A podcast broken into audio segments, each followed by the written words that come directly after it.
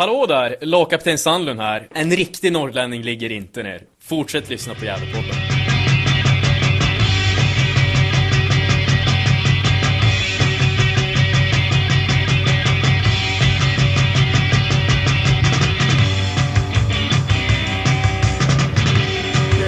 Sitter vi här en onsdagskväll i februari och har med oss en ny gäst. Men vi har också med oss Johan Norrström. Varmt välkommen. Ja, tack så hemskt mycket. Hur är läget? Jo, det, det är fint. Eh, Lite stressigt har det väl varit. Ja, jag vet att du, det är lika med dig också. Du har varit på, på möte. På styrelsemöte ja. Ja, och eh, mina, mina barn har ju sportlov så att eh, det, trots att man är ledig så, så har man mycket att göra. Så är det. Det är mycket aktiviteter. Mm. Vi har också med oss en stor ära, Ulf Krigan Kriström. Mångårig journalist som har skrivit två böcker om IF. Gävle IF 100 år och Gävle IF 125 år. Två jubileumsböcker. Välkommen! Tack så du ha. Hur mår du? Ja då, jag mår bara bra. Det varje gång jag sätter mig framför, framför en mikrofon så blir jag skrovlig i halsen. Om det är jag också lite idag så det är inget att vara orolig för. Först och främst, det kommer sig att du fick Krigan som smeknamn. Det var så att jag, jag, var, jag var så rå när jag spelade fotboll. Alltså, Och därför jag blev kallad. Nej, det, var, det är mitt efternamn alltså som, mhm. så, som det beror på. Kriström, det blev krigare. mm. Min pappa kallades det också. ja, ja. Hur kommer det sig att du började intressera dig för Gävle IF?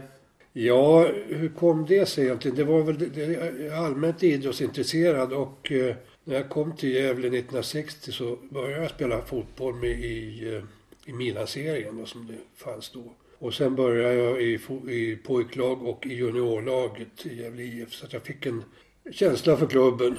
Sen när jag blev senior så jag började jag eh, sällskapa med en tjej som hette Elisabeth och hon var eh, dotter till Brynäs hockeytränare Ebba Pettersson. Så då bytte jag klubb till Brynäs för jag fjäskade lite för honom. Jag vet inte om det funkar.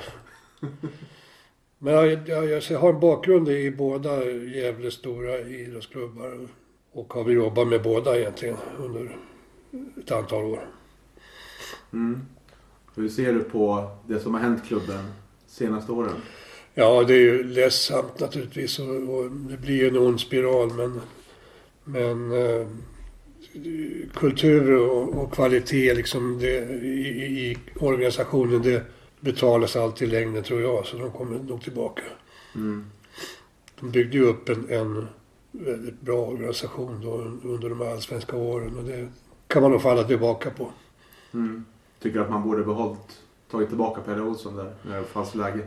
Eller tillhör de som Ja, då var, beslutet med det som... Ja, alltså då var jag lite tveksam för jag tyckte att han, han är väl lite förbrukad. Men när man har facit i hand så borde de kanske ha gjort det. Det borde de nog ha gjort det.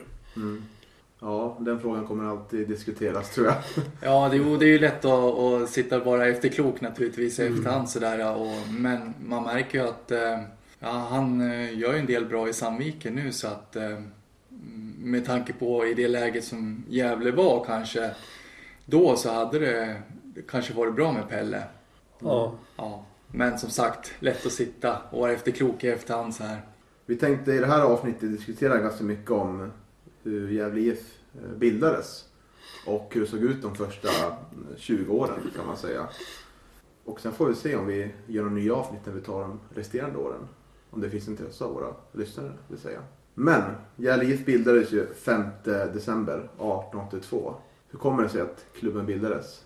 Ja, hur kom... Ja, det var en svår fråga egentligen. Det kommer jag inte ihåg att jag har utrett någon gång. Men eh, den, det var ju en, en eh, löjtnant, var han väl, Moberg, som tog initiativet. Och eh, det fanns ju... Gävle var ju en stor hamnstad och mycket idrott kom från England. Och eh, jag- är ganska säker på att eh, engelska sjömän tog med, eh, ja, spred en del idrott i stan på 1800, i slutet av 1800-talet och, 1880 kanske ungefär. För det var ju 1882 som sagt. Ja, det, det, det, man ser ju det även i andra hamnstäder som Norrköping och Göteborg och Stockholm naturligtvis. Att det, idrotten var tidig där. Var, det var ju framförallt inte fotboll som föreningen ägnade sig åt i början. Nej, fotbollen hade inte kommit hit då ännu. Utan eh, det, det de började med det var ju gymnastik i första hand. Det, det höll ju alla klubbar på med. Men sen eh, skidåkning var också en stor gren. Och eh, lite friidrott. Som de, de sprang i Stadsträdgården som var alldeles nybyggd då. Mm. Det var, tillkom vi kring 1880. Och sen eh, fick de för sig att de, skulle, att de skulle ägna sig åt rodd, för det var ju populärt i England. Så de fick hjälp av en eh, affärsman från Gävle som eh, var verksam i London och köpa in en, en roddbåt som de skulle tävla med. Men det, det, problemet var ju att det fanns inga andra roddare att, att tävla med. Sen upptäckte de ganska fort också att vattnen inte var riktigt lämpliga för det här. Ut, ute på havet blåste det för mycket och Gavleån var ju ganska kuperad om man säger så. Så att det blev, det blev inte mycket av det här ro- roddandet, ro, roandet. Nej, vad heter det? Rodden kanske. Rodden, ja. Men eh, sen kom ju, mm, ja bandy höll de på med också, simning. Jag förstår inte att de kunde, ja, simning det höll de ju på med i, i Gavleån och det var ju så fruktansvärt skitigt vatten så det är helt obegripligt att de gjorde det. Jag vet, jag har fått beskrivningar när, när Arne Borg var här och simmade och då låg ju bassängen vid, ungefär vid Silvanum. Det finns inte kvar längre den där bassängen. Men eh, det, vattnet, vattnet uppifrån regementet kom ju ner den vägen. Från eh, dassen på regementet. Så det var inte hälsosamt. Men eh, ja, sen, friidrott som sagt och, och de hade ju, de fick ju ledande, aktiva och ledare, väldigt vi- viktiga personer i samhället som tillhörde, tillhörde fina släkter. Uh, Gävle IF blev ju liksom uh, läroverksknoddarnas lag. Mm. Och eh, jag vet att eh, familjen eh, Emil, eh, ja alltså de här som hade, Matton. ja i Matton ja. Både Emil och Lars eh, och Matton då var aktiva som eh, ledare i klubben. Och sen när fotbollen kom igång då, då ville ju Emil gärna vara med och spela. Men eh, han var väl inte så bra så att han, men de ville inte släppa honom heller för han bidrog ju mycket annat så han fick vara linjeman. men eh, det fanns ju andra som var desto bättre och eh, den, den främsta av alla, det känner vi till, det är ju Robert Carrick då som kom han kom ju från England. Hans pappa drev eh, lite affärer och flyttade hit. Och han gjorde klar sin utbildning i England, så flyttade han efter och eh, kom med i Gävle IF. Och han var liksom en... Dels hade, hade han ju en, liksom en utbildning inom idrotten. Han var ju van vid att idrotta från England och sen var han en, en naturbegåvning som, som liksom gav sig på allting. Alla provade ju på alla sporter men han var ju liksom bra i allting. Han var bra i gymnastik och skidåkning och, och friidrott. Och framförallt då i fotboll. Han var ju den stora skillnaden. Gävle spelade ju, hade ju ingen egen hemmaplan utan de tränade väl lite grann i, på skolgårdar och sådär. Men eh, de spelade mot Stockholmslagen som hade, som, eh, hade en plan att spela på. De mötte AIK och Djurgården och, eh, varje år och vann ju alltid mot dem där. 1900, nej, 1898 vann de ju med 12-0 mot AIK. Mm. Och uh, Carrick var ju helt outstanding. Han var lagkapten också. Och 1902 så vann de med von Rosens pokal.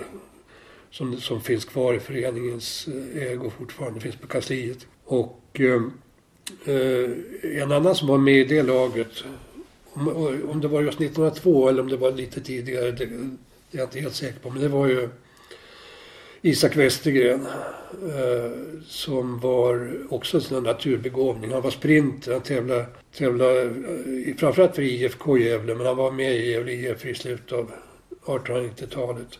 Tävlade i Paris i OS 1900 på 160 meter.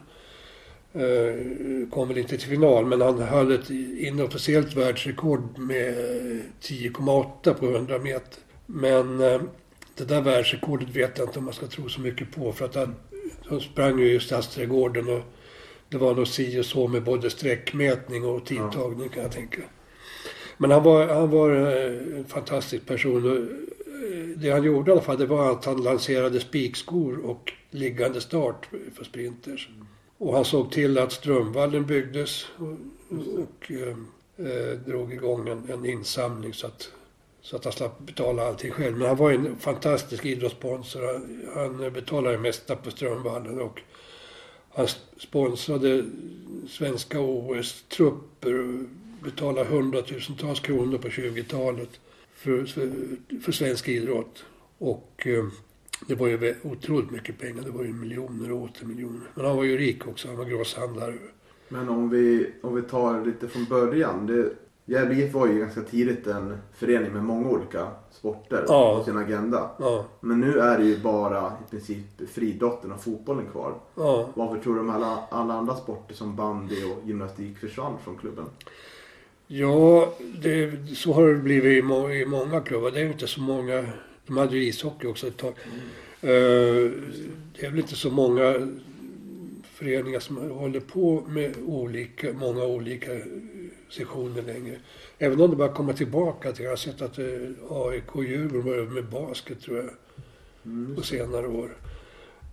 Men det har, det har länge gått åt andra hållet, att man tar bort sånt som, som det kanske finns andra föreningar som gör bättre. Och eh, jag, en sak som jag glömde att nämna, det var ju konståkningen. Det drevs ju av Isak Westergren också.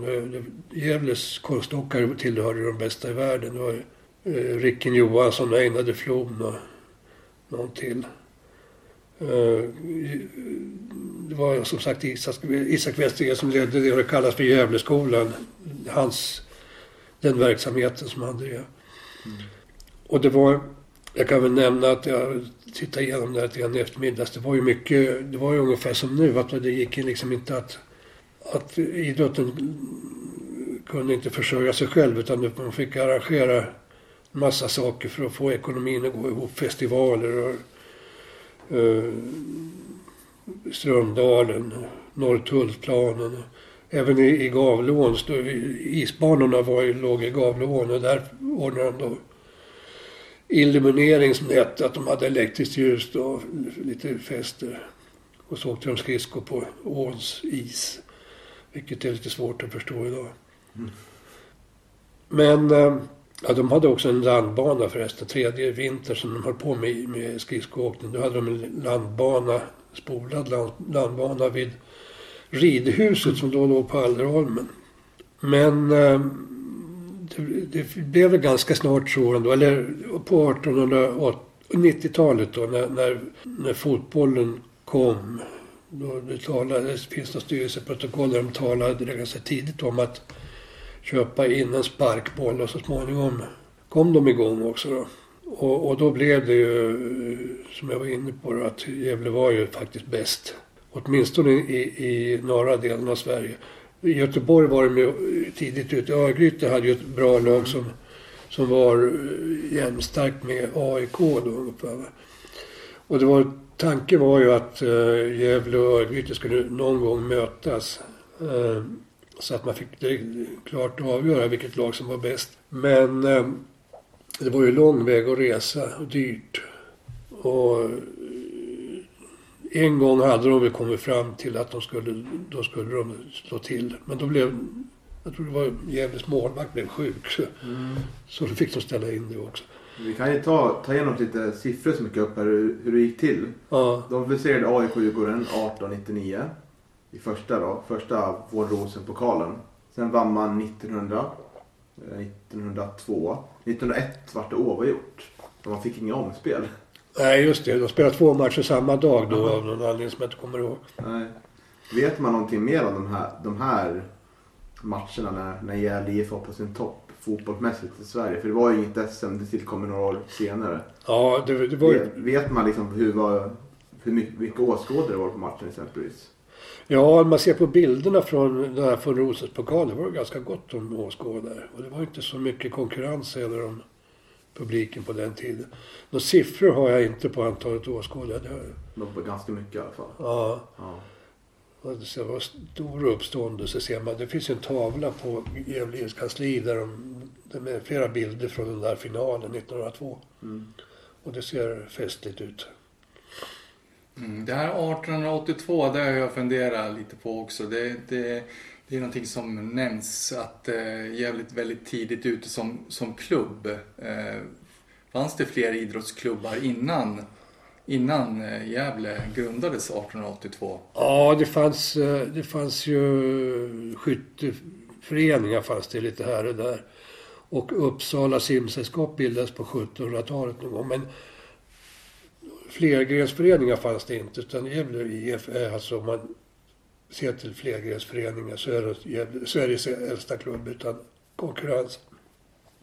Om man ser till fotbollseliten, eller fot, fotbollsklubbarna i landet så finns det ingen som är äldre. Däremot har nog Örgry- Örgryte hållit på med fotboll tidigare än Gävle. Mm. Möjligen nå- något år tidigare. Men eh, vi kan kalla oss Sveriges äldsta klubb, det är helt klart. Mm. För det går- gick ju några år där man vann pokalen, Forås pokal, eh, ganska frekvent och fick Mm. ju behålla den till slut. Ja. För sen kom ju mm, SM. Ja. Kan du ta oss den tiden? Kommer du ihåg? Det ska jag... Eh, ja, nej du kan ta det för att jag kommer Mm. mm. inte i huvudet. Man, 1904 mötte man då Djurgården. Och Stockholmslagen var ju ganska bra på den här tiden, i alla fall AIK och Djurgården. Och 1904 då förlorade man mot eh, Djurgården i andra omgången. Och 1905, som du pratade om, den här semifinalen mot Örgryte. Då ställdes in walkover. Det var två skador på två viktiga spelare, målvakt och Mm. en till spelare. Och mycket om den här tiden som det står i, i din bok här, Liv, för 125 år är att det var ganska dyrt att åka till, till Örgryte och föreningarna var ganska, eller de hade inte så mycket pengar på den tiden. Men det kändes som att man var, man var ganska överlägsna i början Ja. av 1900-talet men det gick ganska snabbt så kom de andra klubbarna fram. Ja. Tror du att var det för att de lärde sig bättre eller var det för att GIF inte kunde förvalta försprånget man hade där? Eh, Ja, det, det låter som nu ungefär. Det var, nej, men det var, det, var, det var nog både och. Det blev ju fler och fler klubbar tog ju upp fotbollen och fotboll är ju roligt så att eh, det är väl naturligt att de blev bättre. Och sen är, var det ju en viktig sak. Det var att Robert Carrick fick någon, fan det var någon knäskada. Han fick sluta. Och när han slutade då pös ju liksom alltihop ihop där. Var han överlägset bästa spelaren kan man säga? Ja, alltså, jag, jag var inte med, inte ens jag var med då, men som jag har fått uppfatta det var han klart bäst i, i, i Sverige. Och man- det här med Örgryte, det är ganska intressant för att Örgryte mötte ju AIK vid några tillfällen samt, i samma, samma år som Gävle mötte AIK. Mm. Och Örgryte och AIK spelade jämnt, men Gävle utklassade ju AIK. va, Så det, var, det var nog ingen tvekan om vilket lag som var bäst ändå. Men eh, jag tänkte på första fotbollsplanen låg vid dåvarande militärskolan. Som Ja. alltså nu är känd som Borgaskolan. Ja, Eh, 1903 blev först Strömdalen som hette då klar. Men vet man mer exakt, en ganska nördig fråga här, var planen låg vid Borgaskolan? Vilken yta det var? Finns det något? Nej, just- nej, det finns inte. Jag har inte sett något beskrivet. Men eh, eftersom eh, Valbogatan går där den går och, och det gjorde det väl då också.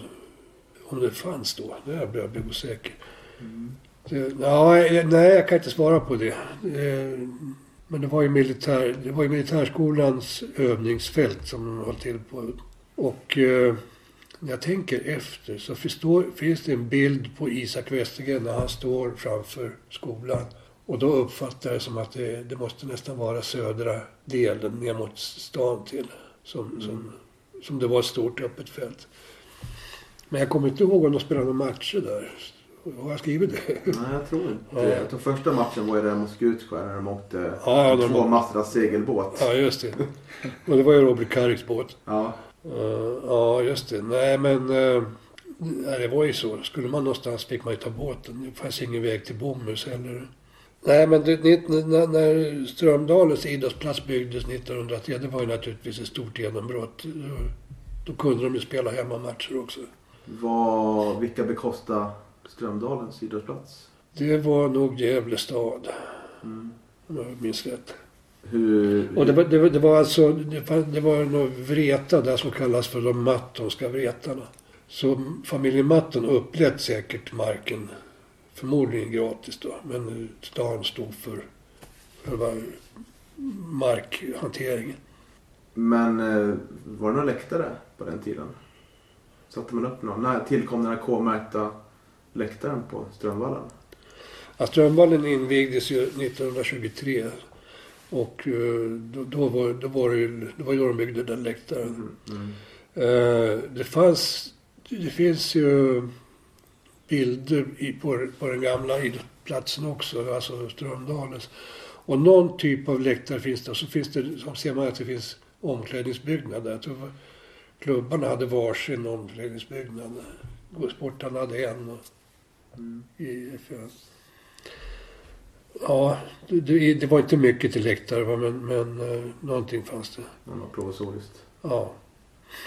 Tänkte på något du skrev också i boken. Det var om att det kom en förbundsstrid som gjorde att GIF inte kunde delta i SM. Och det var om vilka som skulle administrera fotbollssporten. Och det står att GIF valde, valde fel sida av konflikten.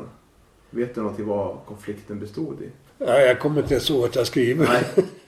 Jag får kolla det sen som bestämde. Jag var mest bara nyfiken på. Och det var en vändpunkt för var vi är idag. Ja, finns det mer att tillägga om den här tidiga tiden? Tycker du? Något, något eh, supporterna borde veta? Ja, ja, jag tänkte... Man tänker på... Klubben bildades 1882. Alltså det, är så, det är lustigt man tänker sig in hur, hur stan såg ut då. För det fanns ju många av de som byggnader som vi nu tycker är klassiska och väldigt gamla som inte ens hade byggts då. Som brandstationen till exempel, den fanns inte då. Och inte Centralpalatset eller Dalapalatset. Eller Sjömanskyrkan. Uh, gasklockorna fanns inte och inte Gevalia-palatset heller med inne i stan. Furuviksparken hade inte byggts än. Så att det, var, det, var, det var en helt annan stad får man säga. Mycket mindre också förstås. Ja, du sätter lite saker perspektiv på gamla föreningen verkligen är. Men hamnen, var, hamnen fanns ju och alla de där magasinen där nere, där var det ju full fart jämt. Som sagt, som sagt, det var ju hamnen som gjorde att idrotten kom in där. Mm. Och just därför man kunde möta Skutskär också. Som också hade en hamn va? Ja, precis. Att de hade fotbollsplan i Skutskär, det har jag aldrig fattat. Jag har, jag har försökt reda ut det. Och, Mm. eh, jag fick, det var någon som hade en uppfattning om ungefär var det låg någonstans. Och då, Kuppåsland heter det tror jag. Och det är någonstans ner, eh, ja det är nog i närheten av hamnen. Men, eh, men jag har inte fått något riktigt klart besked om vad det var.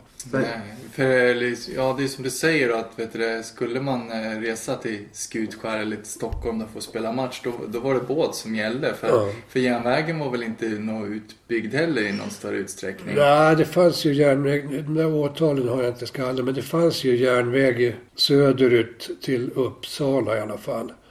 Och eh, vä- västerut mot Bergslagen, Sandviken och, och så här. Men eh, det var ju olika stationer. Eh, central, det som idag är central, först var det alltså en station på Alderholmen.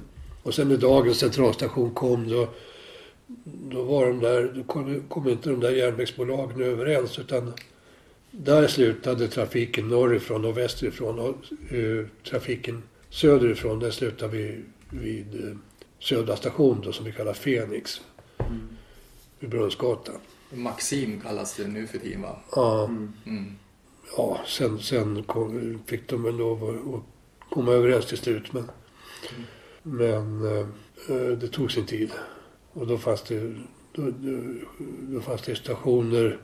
Jag, jag har inte riktigt förstått det därför att Uppsala, eh, Uppsala, Gävle, Gävle-Uppsala järnvägsbolag. Det fortsatte sen så småningom till eh, Forsbacka på något underligt sätt. Och jag har inte orkat sätta mig in i det. Men det är ganska intressant.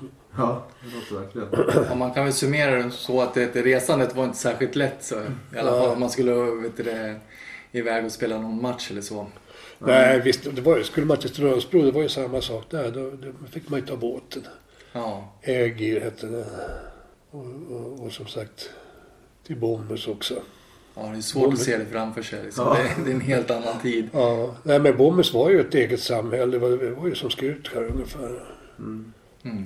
Vilken, tycker du att Gävle IF är en ganska gammal förening som sagt. Tycker, tycker du att man har fått, eh, fått tillräckligt mycket uppmärksamhet och, eh, och cred för, för det i, i media och bland allmänna? Nej, jag tycker nog inte det. Jag, jag, ty- jag har ju många gånger eh, försökt, eller många gånger, jag har försökt få eh, olika generationer av ledare i klubben att till exempel trycka upp information till gästande journalister och så, här, så att de ska veta om det och gästande lag och så.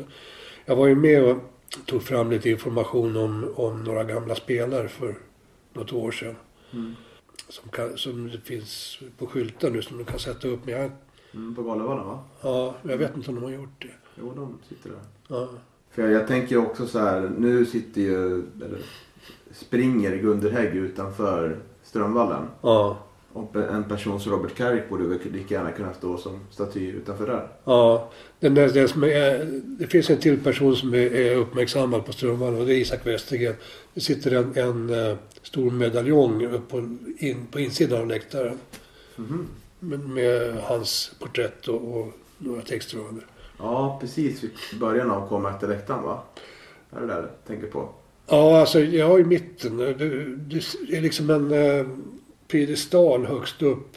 Mm, ingång på sektion A och B kanske? Ja, det jag tror jag nog. Ja, då det svagt minne hade jag. Men du har rätt. Och det, där har, har jag också varit inne på att, eh, att flytta statyn till Gunder Häggstadion. Det vore det självklara. Mm. Men det, det är svårt att få till saker. Hur, hur går man tillväga till om man vill ha en staty? Bilda en staty? Alltså, det är en nyfikenhet. Ja, jag kan inte svara på det för jag har gått bet. Jag försökte faktiskt få eh, GDJ-fonden att bekosta ett antal statyer utanför arenorna uppe i Sätra. Mm. Men de hade inte, de hade inte råd. Vilka, vilka namn var det? Ja, det var ju det var nog Carrick och, och eh, Henry Eriksson och eh, ja, Isak Westergren. Och så någon hockey då, Ture Wickberg. Ja, det där borde man ju kraftsamla till pengar och faktiskt Ja. gå tillväga. Ja, nej det, det gick inte. De var väldigt välvilliga och de skänkte faktiskt eh, pengar till det här projektet med namnskyltarna som Mm. Men eh, de hade andra engagemang som, som tog för mycket. Och så hade de inte haft, de hade inte gjort så bra affärer under den perioden. Så Ja, de hade inte så mycket pengar. synd. Ja. Eh, Men jag tänkte komma in på de här böckerna du skrivit. Mm. Dels IF 100 år. Eh, 1982 borde det vara. ja. Som du har med dig här. En raritet som du berättade för mig att den finns inte att köpa någonstans längre. Nej, det gör det inte. Det finns det. Jo, det, finns. Jag köpte det själv på Erikshjälpen. Ja, det ser jag. Ja. Oj. Det var dels också Gävle IF 125 år som utkom 2007. Hur, kortfattat, hur, hur gick arbetet med de här böckerna? Vad var det mest intressanta du, du lärde dig och vad skilde det åt böckerna? Ja, alltså det, det, gick, det var ju 25 år emellan. Så det, jag skrev den första, det hade jag ingen minne och jag hade inget, inga manus kvar heller. Men det fanns ju annat gammalt material som man kunde grotta ner sig i. Och det är så det går till. Man, det gamla jubileumsböcker. eh, eh, Sen finns det ju eldsjälar som man kan ta hjälp av. Som Mats Åkerlind i GIF Friidrott. Han kan ju allting. Och sen när det gällde annat. Om jag skulle gå på biblioteket och rota. Det, då brukar jag skicka en, en vän, eh, Nisse Frölander, som eh, många Gävlebor känner, en gammal skolprofil som, som också, eh, han var ordförande i Gävlebo Templare under ett, antal år. Och han är en mycket godhjärtad person. Så ringer jag till honom och säger, kommer du ihåg Nisse hur, hur det var med det där? Nej, men det tar jag reda på. Fantastiskt. Så det, den typen av information kunde man ju få. Och sen hade jag ju då också på, på den tiden jobbade jag på Gefle Dagblad så jag hade ju tillgång till eh, GDs arkiv också och kunde rota lite där. Men det är så det går till. Det, jag, jag, numera är det ju så mycket enklare för nu har man ju internet.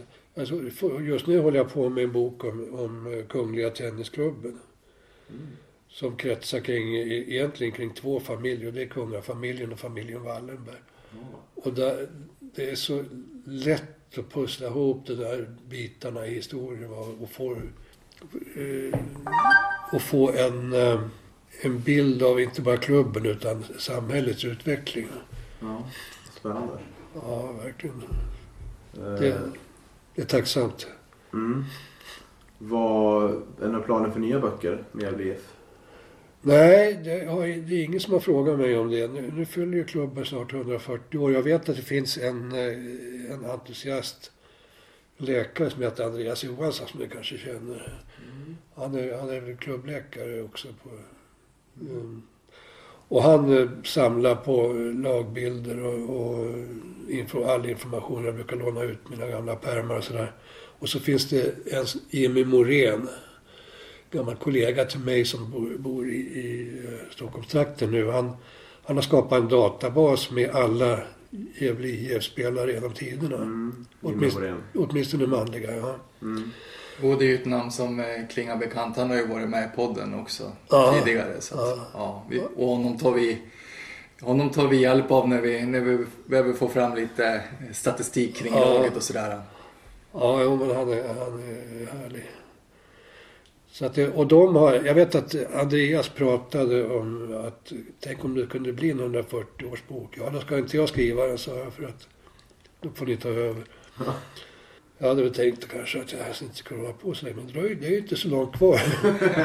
Nej, 2022. Ja. Det smäller. Och sen är det till jubileum till då. eh, året efter, det är Strömvallen som fyller 100 år. Mm, Just det. Ja. Det har hänt väldigt mycket spännande egentligen, eh, både positivt och negativt kring, kring Gävle sen, sen de fyllde 125 år. Så att det skulle ju vara ganska intressant med en, med en bok eh, 2022 också, då, 140-årsjubileum. Ja. Det är ju många av de här allsvenska säsongerna exempelvis. Och, Mm. ja, även eh, förfallet nu på slutet. Men, men eh, fram till 2022 kanske det finns lite mer positivt att skriva. Jag tror att problemet kan väl vara ekonomin för att eh, på den tiden när vi gjorde den här senaste boken då hade, då, då hade ju paraplyorganisationen, då Gävle Gävle IFs huvudstyrelse, så att säga, då hade ju egna pengar. Jag vet inte hur det är med det nu. Nej, dålig koll jag också faktiskt. Ja. Men det hur mycket, mycket kostar det att trycka eller allt arbete med den här boken senaste? Eh, ja, jag har för mig att jag... Alltså jag vet inte vad tryckning kostar. Det, det, eller det borde jag veta, men det kommer jag inte ihåg. Men eh, mitt jobb... Jag tog inte så mycket för mig. Jag tror jag tog 40 000 eller sånt där. Mm. Men det var ju... Det skulle ju kosta mer idag, för det var ju några år sedan ändå. men sen själva tryckningen, ja... Nej, det är ingen idé att gissa, för jag- minns inte. Mm. Ja, det är väl en eh, tuff tid kanske också att ge ut böcker nu när, när antingen alla lyssnar, antingen lyssnar på böcker Ja. ja, eller, eller lyssnar på poddar då, som, som, som, som, som vi driver nu. Det är vårat fel. Eller, ja, ja, det är lite andra tider nu också. Det har hänt, hänt en del sedan 2007. Ja, ja är det Ja, men det är väldigt lärorikt tycker jag i alla fall att läsa den här eller ena boken. Jag har bara läst ena boken som sagt. Man ser ju liksom hur klubben liksom har, har förändrats rent intressemässigt och storlek bara på, på några få år. Om man kollar tidigt Ja, fotbollen började spelas. det var ju, om, på tal om fotboll, det var ju när jag, eh, när jag var aktiv och lite, några år lite senare, då var det ju, eh, det fanns ingen liksom uppdelning i olika skikt utan det fanns, ja, fanns fyra klubbar som var ungefär lika bra. Det var ju Brynäs, Gävle IF, SCF och SAIK som spelade i samma serie många gånger. Och det var ju fantastiska derbyn hela tiden va, som drog mycket folk också. Det var riktigt roligt att se på. Men eh, Vilken tid var det här ungefär? Vilket årtionde? ja, 70-tal. Mm. Och, och det var nog kanske dumt. För hade, de, hade de gjort någon gemensam satsning i ti, i ti, tidigt så hade det kanske funnits ett allsvenskt lag redan då. Nu blev det ju så när, när eh, Brynäs och Gävle IF slogs ihop. Det gick ju ganska bra den sammanslagningen. Mm. Men... Eh, på, då, på, det, det, när jag spelade, då, det var ju, då spelade ju Brynäs eh, Då hade ju Brynäs, alla hockeyspelare spelade ju fotboll också i, i början då. Men sen bestämde Ture Wickberg att de, de skulle inte få riskera benen i, i, på, på elitnivå i fotboll. Så att de fick, de fick sluta med de fick spela i reservlaget istället och där spelade jag. så jag, spelade, jag har spelat ihop med alla Brynässtjärnor, fast i fotboll. Ja. Ja, ja, jag har ju spelat i reservlag jag också. Vet du. Jag vet inte om det kanske är så bra för benen det heller. Jag vet inte. Ja, jag har blivit tunnlad av Daniel Moffat i, i en O'Learys Cup för några år sedan. Det är min främsta merit rent fotbollsmässigt. Ja. Men jag tänker eh, avslutningsvis, är det några favoritspelare som mest är kvar i minnet? Ja, tänker jag alla liksom årtionden det gäller ju att spela fotboll. Alltså, alltså, av de Gävle IF-spelare som jag har sett spela måste jag säga Kenneth Åslund. Han kommer från Forsa i Hälsingland och, och var en enorm skarpskytt. Alltså han, kunde, han kunde göra mål nästan från halva plan. Och var, var eh, teknisk också. Så han, han var väl inte så där jätteintresserad av att träna men, men eh, han var duktig. Han gick till Norrköping sen och gjorde bra ifrån sig där också. Jag har ingen minne av honom. Vilket, årtionde var det här? Ja, det var nog 70-tal det också. Mm, var jag inte född. Ja. Mycket man har gått miste om känner jag. Ja, nej men det... Och sen var ju Pelle var ju bra naturligtvis. Och, och, och eh, en sån som Voxlin kan man ju... Men, men eh, jag är så gammal så jag kommer ju helst ihåg de där som var aktiva när jag själv var Mm. Men spontant säger jag Kenneth Åslund. Okej, du har ingen mer frågor Johan? Nej, det tycker jag var en ganska bra fråga att avsluta med. Mm. Tack för att du ville vara med. Tack själv.